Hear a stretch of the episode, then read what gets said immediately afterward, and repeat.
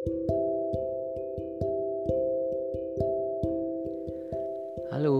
hari ini kita akan bicara tentang kolonialisme dan imperialisme di Indonesia.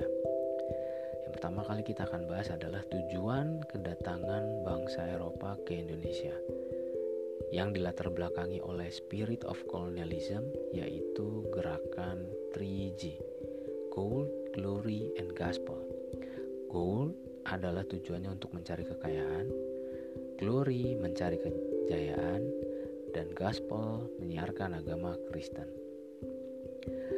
Hal ini dilatar belakangi oleh jatuhnya kota Konstantinopel kepada bangsa Turki Utsmani tahun 1453. Dan bangsa Eropa yang mula-mula tiba di Indonesia adalah bangsa Portugis, kemudian Spanyol, Belanda, dan Inggris. Dan dari persaingan yang terjadi, bangsa Belanda akhirnya merebut hegemoni di Indonesia dan diawali dengan dibentuknya VOC.